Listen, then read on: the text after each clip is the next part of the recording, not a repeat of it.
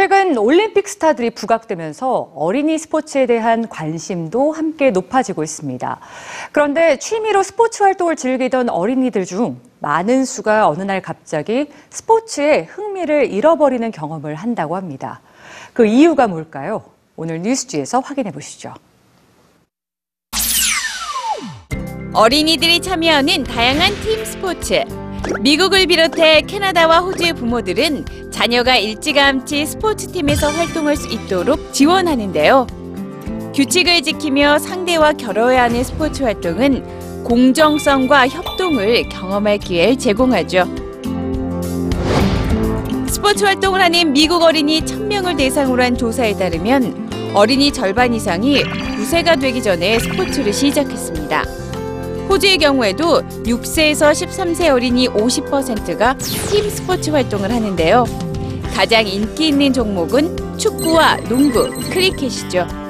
하지만 스포츠팀에 변화가 찾아오는 시기가 있습니다. 바로 13세입니다.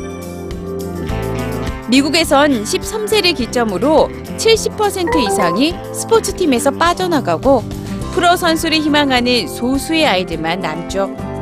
캐나다의 어린이들도 13세가 고비입니다. 어린이들이 수년간 해온 스포츠를 그만두는 가장 큰 이유는 잘해야 한다는 부담감 때문이었습니다.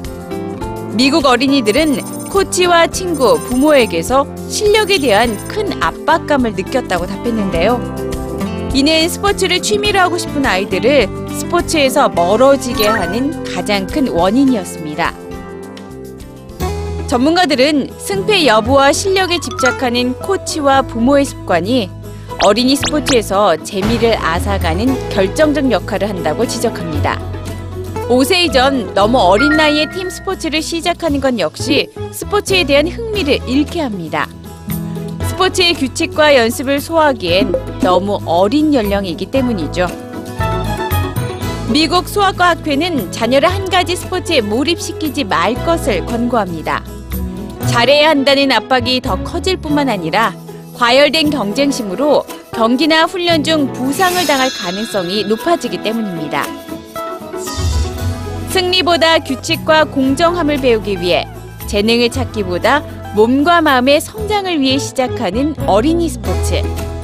아이들이 듣고 싶은 말은 잘한다는 칭찬보다 재밌냐는 질문 아닐까요?